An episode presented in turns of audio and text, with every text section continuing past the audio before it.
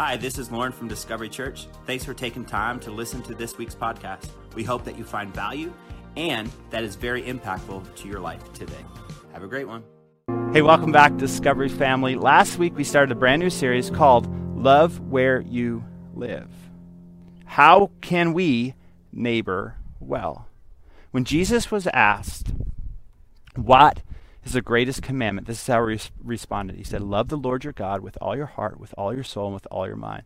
This is the first and greatest commandment, he said. And the second is like it love your neighbor as yourself. Love your neighbor. And when I did a little bit of research and extra study around that word neighbor in this specific text, the word neighbor meant neighbor, someone in near proximity to you. Last week we mentioned and talked about how our neighborhoods should be different because you live there. Your street, your apartment building, your cul de sac, your dorm facility should be different because God has placed you where you live. And I wonder if we would live differently if we actually believe that God has divinely placed us in the spaces that we get to occupy because we are best equipped to love our neighbors. But often in our worlds, of care for number one, take care of me, high fences, personal space, garages that we drive into and out of each and every day. We get caught in this trap of just seeing our neighbors as just people we share property lines with. We, you know, we see them occasionally mowing their grass, shoveling their walkways. You know, we smile and wave, and we may know their names. We're, we're good citizens, but do we truly love where we live? We know it's important to love right? If 1 John 4:19 says we love because he, God, first loved us. But is it possible that in our attempt to love everyone that when the opportunity arises to love our actual neighbors, there's nothing left in our personal tanks to actually give out in love?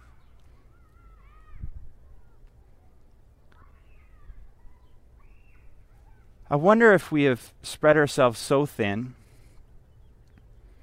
unintentionally in our attempt to love everyone that we connect with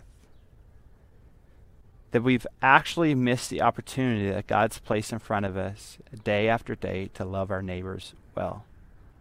Like I said last week, the church is more equipped today with literature and media and programs and training to reach others than any other time in history but the church in many parts of North America specifically is declining. Could it be?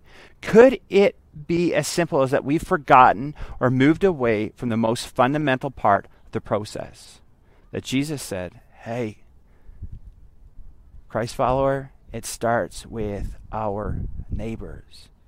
Just imagine if we, God's people, caught a vision of the most basic command of Jesus to love our neighbor as yourself. I was thinking about that this week, trying to find a picture of what it might represent. And this picture came to mind. Have you ever been in an arena? You know, not not recently, but have you ever been maybe to an Oilers game or game or a Raptors game or an NFL game, and you've been in an arena, arena filled with people, and the human wave started, the human wave is when a group of people in a particular section say, "Hey, we're going to stand up and we're going we're going to do this wave, and it's going to move throughout the arena." And if you've ever been a part of one, it's kind of fun because it can keep going on. It looks like this wave going through the people uh, all around the arena.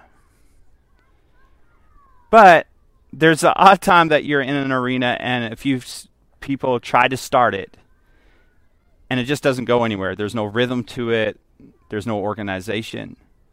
But what if we believed that as we began to love the neighbor next to us, that it was like a wave, that it hit the next house, and this is compounding momentum that my wave started with me, which hit my neighbor, which hit the next neighbor, which hit the next neighbor, and and maybe maybe our neighborhoods, maybe our cities, maybe our towns, maybe our world would change with a wave of love if we just started loving where we live. Now, I get it. We can't be close to people physically, but that doesn't mean we can't be close to people. Closeness doesn't just deter- uh, it is not just determined by our, our physical closeness. More than ever, more than any other time in history, I feel like people's personal barriers are lower. Like I shared last week, and many of you have been doing as well. My family and I took some door hangers and we just hung them on the doors of 18 people, 18 families in our in our on our street in our neighborhood. And within hours, we had seven conversations already made with neighbors through text or or a phone call or them coming to our door and thanking us just for, hey, you're on my mind. It's all it said. Hey, we're with you. You're not alone. We'll get through this. People are open right now. Your neighbors are open. And they're wanting something. They're wanting someone to know that are not alone we need to let people know that they are not alone. Matthew 22, right? This is the verse that we've been we've been highlighting is love the Lord your God with all your heart, with all your soul, and with all your mind. And love your neighbor as yourself. But then, then just a few couple chapters over, Matthew 28 is, is not the great uh, commandment, but is what we know as a great commission. It says, Go into all the world and make disciples, baptizing them in the name of the Father and Son and the Holy Spirit. The current restrictions that we're living under around travel limits our travel to nearly every missions field on earth except the one that we overlook on a regular, the one that's just outside of our property lines. Go into all the world. I think that also means go into your neighborhood.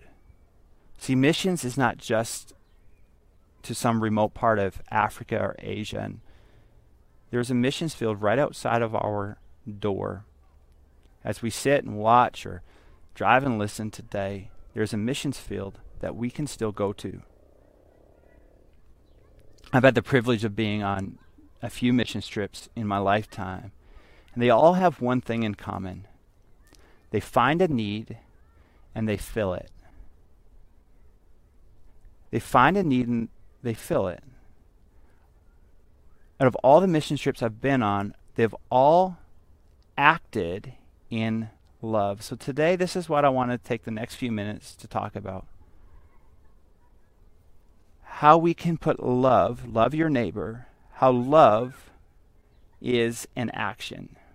You may have heard it before that love's a verb. A verb is uh, something used to, uh, to describe action. So, what does it mean to love our neighbors in action? Because sometimes we, we want to love we, we're like, of course I love you. But how does that look practically? Speaking about love. To help us understand a little bit more on like how we can actually make love an action in our neighborhood, I, I just want to take a couple minutes and why don't let's take out the word love and let's place in the word like. What if the command said like your neighbor? What if or what would you do to express like? That might be an easier way to understand love as an action because you probably said it before. is like, I love you because I got to you, but I don't really like you right now. But God is calling us to invest in our neighbors, sacrifice for our neighbors, and show the kindness of God to our neighbors. And honestly, it's really hard to dislike or criticize something that you invest in. So I wonder if we as neighbors can love where we live and put love into action by investing. See, often as Christians, and I don't want to, you know, pick on us, but we we we're in this journey to become better. So sometimes we have to, you know, call a spade a spade, say the truth. The truth is we tend to jump over the great commandment and love the Lord your God with all your heart, mind, and soul, and love your neighbor as yourself. Love people. We tend to jump over the great commandment in order to just to get to the Great Commission. You know, we look at Matthew 22 and we read over it, but we want to take all of our time in Matthew 28 where it talks about go and make disciples. See, we sometimes we don't want to invest the energy to share kindness, but then then at times we're surprised when people who who are still strangers aren't interested in our message of hope. Just let that sink in for a moment. We want to go and make disciples, but we're missing the love our neighbors. We personally need both to be effective. And it's not the church's responsibility. It's not Discovery Church's responsibility to be a good neighbor to my neighbors. It's my responsibility. Now, as a church, we want to resource and empower us to, to show the love where we live. But it's not my responsibility to be good neighbors to your neighbors. It's your responsibility. It's our own personal responsibility to plant seeds to those who are in our neighborhood that God has placed next to you. And when we love our neighbors through action, what we're doing is planting seeds, scattering seeds. The Gospels talk about planting seeds and scattering seeds often. And it's not our responsibility to make those seeds grow, it's the Holy Spirit's responsibility. It's just our responsibility to scatter. Last year, um, Pastor Shanley, my wife, wanted some raised planters. So I built some raised planters in the corner of our yard. Right here. I, I, I raised, I built some raised planters to plant a garden. And there's two ways that we can start a garden. And, you know, our vegetable uh, growing and flower growing is soon upon us. Thank the Lord that spring is in the air. Summer is close. Right now it's about 20 degrees as, as, as we're filming this message. And there's two ways to plant a garden. You can either plant it from seeds, or you can go to the local nursery and you can buy seedlings, which are plants that's already started. What's the difference between a seed and a plant? There's nothing other than somebody else has done the work to begin the growth for you. And sometimes, this is sometimes where we get caught. We want to see growth right away. So we're planting seeds and we want to see growth right away. But, but nowhere in the kingdom that I can find that there, there, there are seedlings it's, it's up to us to plant the seeds, and it's up to the Holy Spirit to water and to care for those seeds. That our responsibility is to cast seeds and throw out seeds and plant seeds and love in action and helping our neighbors and, and, and saying hello and being intentional and not missing an opportunity. That's planting seeds. See, I don't think it's as important to meeting our neighbors just so you can make a presentation to invite them to church? Is it important to let them know that you're a believer and give them the opportunity to come and hear the gospel? I think it's important. But we don't just get to know our neighbors for that. See, to love our neighbors, it actually means listening as much as talking. It means letting the Holy Spirit do the work in the midst of your relationship. And it takes God's timing. Don't be discouraged. Maybe you've been trying to reach your neighbors and love them for a while. It's not your responsibility to save them, it's God's. Our responsibility is to love your neighbor as yourself, throw the seeds. We have to be willing to plant and wait. How then are we loving our neighbors? Jesus tells us to love your neighbor as yourself. So, this is what I want to do as we close. For the next couple minutes, could we hone in on the word yourself? Love your neighbor as yourself. Right? Jesus said, Love the Lord your God with all your mind, soul, and body. And love your neighbor as yourself. I started thinking about ourselves how much I think about myself, how much money I spend on myself, how many activities I focus on and centers around me. Maybe Jesus is saying, shouldn't we try to imagine what it would be like if the same amount of love was showered on our neighbors. Now, I love Discovery Church. It's my family, it's my church family, it's your church family, and we invest a lot of time and energy and resources into other churches and missions throughout the city and our country and our world. And we gave nearly 25% of our entire finances in 2020 away to needs last year. But if we, people who make up the Discovery family, ignore the needs and neglect to be kind to those nearest to us every day, I think we're missing something that's really important to the heart of God. Your neighbors. The people around you, the people around me. matter immensely to God. Love where you live. Love is a verb, it is an action. How are we acting out our love for our neighbors? Not just to win them for Jesus. That's up to that's up to God himself. That's up to the Holy Spirit. Our job is to plant seeds. But do we love our neighbors just because Jesus commanded us to do so? Not for any backdoor ulterior motives. If you're watching today and you're somebody's neighbor, there's no backdoor message here. We're not trying to trick anybody. We believe that your life can be better and will be better if you give your life to Christ, but we we're just called to love our neighbors. I wonder if we really got intentional about this command to love our neighbors. How our neighborhoods and our towns and our cities, our country and our world would look.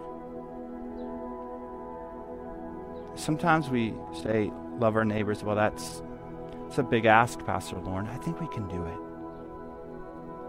especially in this season where people's barriers are so low right now. We'd be missing a prime opportunity that God has placed you where you live just to love people. I want to encourage you. Would you take the opportunity to join me to love your neighbors, to love where you lived? Maybe you want to grab a few door hangers like we did. We can order more. We can give you some we can mail them out to you. How have you reached out to your neighbors? In a couple weeks, I've actually planned with, with my neighbors that I'm going to rent an aerator and I'm going to go around and aerate a few lawns. It's that time of year. I'm not saying you have to do that, but how can you reach your neighbor? The restrictions are high right now, but personal barriers are lower than ever. Get to know your neighbor's names. Hey Joe goes a way further than Hey Bro. And this is something that I, I have been convicted of is that I need to get to know my neighbors' names better. Not like, hey neighbor, how you doing? No, I need to know their names. Hey Eric. Hey Larry. Hey Pat. Hey Sheila. How are you doing? Opposed to being like, hey neighbor or hey bro. Why don't we make intentionality to get to know our neighbors' names, pray for our neighbors. Many who are facing some really unsettling times right now people losing their jobs, people getting sick, elderly in our neighborhood. Man, it is tough living without hope. If your neighbors are outside, I'm just giving you some ideas. If your neighbors are outside, maybe they're out in front playing with their kids or cleaning up their yard, instead of pulling into your garage, you see that they're outside? pull into your front driveway or on the street and park and walk into your house instead of going into your garage. Go back out and bring your car into your garage later this afternoon. Let's be intentional about how we can love our neighbors. Offer help. Offer them help to rake up their leaves or to rake up their grass. Will you take the challenge? Here's, here's one thing that I think would be really cool. And uh, we just broke brought out our basketball net, so we're spending a lot more time in our front yard. But maybe you have a backyard chairs or some backyard chairs that you spend time in your backyard now that the sun is shining in the afternoon. Take your chairs and bring to the front of your yard. And just be intentional to spend extra time in the front of your house in an unfenced area to be intentional to love where you live. Love is a verb. How can we act in love this week to love where you live. As we close today, I'm reminded of a verse in John 4. It says, Four months between planting and harvest. But I say, wake up and look around. The fields are ready, ripe for harvest. Many of you are aware that Pastor Sean Lee and I have felt in our spirits that we are not to focus on regathering for public in person worship gatherings until September. It's five months away. Five months between now and then. And we could just sit idly by as people who call Discovery Church home and say, well, I'm going to wait five months before I, you know, really try to impact my neighbors and I'll invite them to church. But the fields are white, ripe, ready for harvest. I believe that if we miss these next five months to love where we live, then we're going to be missing one of the greatest opportunities we are presented with today. You know, go up, stand up, and walk to your window and look across your street. Look out your window look at your neighbors. They're ready. They might not be ready to respond to the gospel, but they are ready to be loved by you. They're ready. If we just wait till September, then we're missing it. We're missing an opportunity. But get this what if we started to love where we live today? That when we do gather back for relaunch and, and uh, back for public in person gathering, what if your neighbor not only just shared your property line, but shared your row in church? What if your neighbor didn't just live next to you, but sat next to you? Your neighbor matters to God. Therefore, if you love the Lord your God with all your heart and soul and mind, your neighbor should matter to you. Our neighbors are close to God. For God so loved the world, the world is everybody. For God so loved the world that he gave his only Son, that whoever believes in him will not die, will not perish, but have everlasting life. And maybe you're watching today, maybe you are one, one of somebody's neighbors at Discovery Church, and we thank you for taking time to be online. But God sent his Son for you as well. For God so loved the world that he gave he loved. He loves you. Would you make a decision today to give your life Christ? If you've never made that decision before, I want to welcome you just to pray simple prayer after me. Heavenly Father, today I welcome you into my life. Thank you for loving me. Thank you for sending your Son to die for me. I am in need of a Savior, and I welcome you into my life today. In the name of Jesus, amen. If you've made that decision today to give your life to Christ, would you click the link in the comments section? Our team wants to be praying for you. They want to send you a Bible. We say that you have to be a Christian for yourself, but you cannot be a Christian by yourself. Life is better in community, and although we're, you know, we're socially distant, we can still be close at heart. On that note, to be close and to connect with people, we actually have a Zoom room opening up right after service.